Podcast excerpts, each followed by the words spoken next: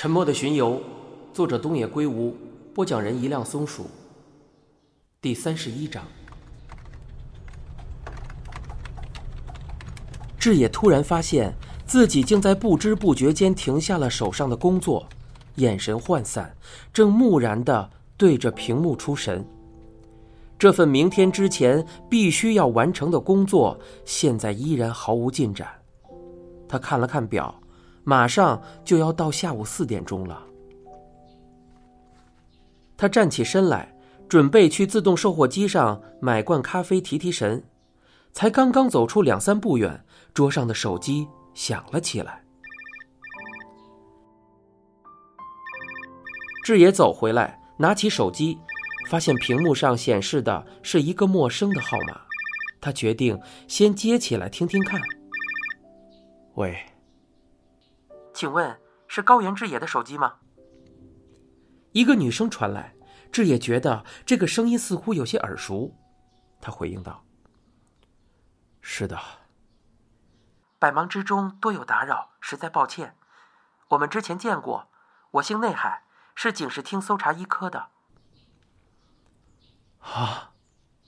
智野啊了一声，却不知道接下来该说些什么。对方继续说道。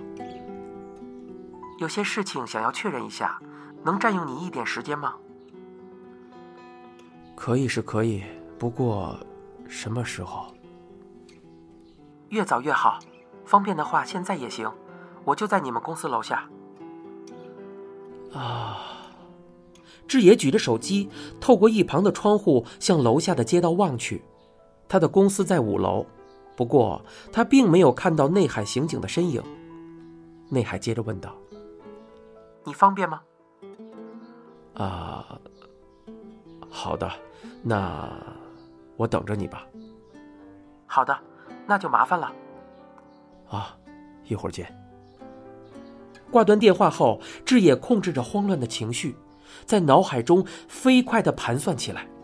上次见到这位女刑警已经是半年多前的事情了，当时他曾给过对方一张名片。因此，他才会知道这个手机号码。不过，从那以后，这名刑警就再也没有来过了。现在，为什么会又一次找上门来呢？无需多想，内海的到访自然与连长之死有关。他肯定是在怀疑志野可能牵涉其中。必须要小心行事了。他深深的呼了一口气。志野在公司前台等了一会儿，只见内海身穿藏青色的长裤西服套装，大步流星的从电梯厅里走了过来。与上次一样，他的长发挽在脑后，走起来英姿飒爽，颇为干练。内海径直走到志野的面前，低头鞠了一躬，说道：“突然到访，实在抱歉。没事儿。对了。”还去上次那个房间行吗？当然没问题。二人在开会用的狭小房间里面对面坐了下来。女刑警双手放在膝上，坐直了身子，说道：“上次谢谢你配合调查。”志野说：“那些话对你们有帮助吗？”非常有帮助。嫌疑人也因此被逮捕了。不过，内海盯着志野，继续说道：“你应该也知道了吧？案子没有被移交法院，根据警方做出的取保候审的决定，嫌疑人已经被放了出来。”内海的目光凌厉有神，就好像绝不会放过志野的任何一个表情。见志野沉默不语，内海又问了一遍。你是知道的吧？志野说：“啊，我听说了。听谁说的？是佐之的病木佐之的家人告诉我的。准确来说，我是听他妹妹夏美说的。”志野如实作答，心里纳闷儿：为什么内海会在这个时候问这种问题？内海问道。那你听了之后有什么感想吗？要说感想嘛，就是难以置信。明明有了那么多证据，结果还被放了出来，你难道不觉得很奇怪吗？你的心情我十分理解。然后呢？你有什么打算吗？嗯。面对内海的提问，智野有些不知所措。打算？打什么算？不好意思，我先问你一下，你知道取保候审是怎么回事吗？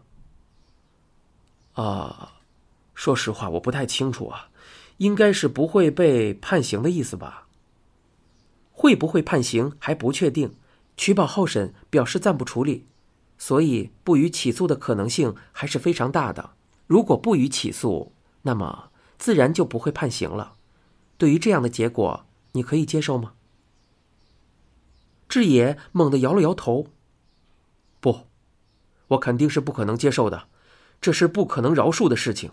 我一直都希望警方和检方能够尽力调查，让真相水落石出啊。”智野的语气很激昂，但内海的反应似乎有些迟钝，望向智野的目光明显冷淡了许多。内海说道：“如果……”检方不予起诉，嫌疑人不会判刑，你会怎么办？智野的目光有些闪烁。不予起诉，是吗？我一直都尽量不去考虑这种可能性。我希望事情不会变成这样，我是真的这样希望的。智野补充道。然而，内海看起来似乎并不满意他的回答。智也不明所以，不由得有些担心起来。内海说：“那我就直说了，如果真的不予起诉，你有没有考虑过向检察审查会提起申诉呢？”检察？什么？内海说：“检察审查会，如果检方对刑事被追诉人作出不起诉决定。”检察审查会可以对这一决定的正确与否进行审查，不过只有原案的当事人或者受害者家属才能提起申诉。考虑到你与病目佐知的家人关系不错，我想你很可能提议进行申诉，或者和他们一起商量，所以才问你有没有过这方面的考虑。不过从你的反应看来，你们应该没有谈过这些事情吧？听着内海滔滔不绝的说着，智也一片混乱。是的，我没有考虑过。不好意思，我不太懂法律。你刚刚说不希望检方不予起诉，也就是说，如果检方真的不予起诉，你是不是就觉得无能为力，在法律上也没有翻案的余地了呢？智也说：“怎么说呢？笼统来说。”差不多是这个意思吧。内海微微的点了点头，开始在记事本上写起了什么。智也很想知道他正在写什么，不过就算他提出想要看看，恐怕也只会被拒绝。他问道：“对了，那个检查审什么？”内海抬起了头：“检查审查会吗？”“对。”是向检察审查会提出申诉是吗？提出之后会怎么样呢？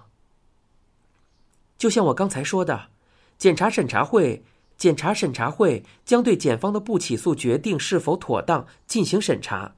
一旦审查结果认定不当，检察官就需要对案件重新再审。重审之后，就算检方仍旧做出了不予起诉的决定。在某些情况下，也可以再次组织检查审查会重新审查，在得出最终结论之前，这个过程会非常漫长。职业说：“可是，真的能借此翻案吗？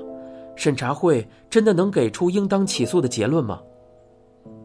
这样的情况确实很少，不过也不是完全没有可能。如果凶杀案当中的嫌疑人未被检方起诉，对于受害者的家属来说，向检察审查会提起申诉，也就成了最后的反抗途径了。原来是这样啊！你现在收听的是一辆松鼠播讲的《沉默的巡游》，欲知详情，请听下回。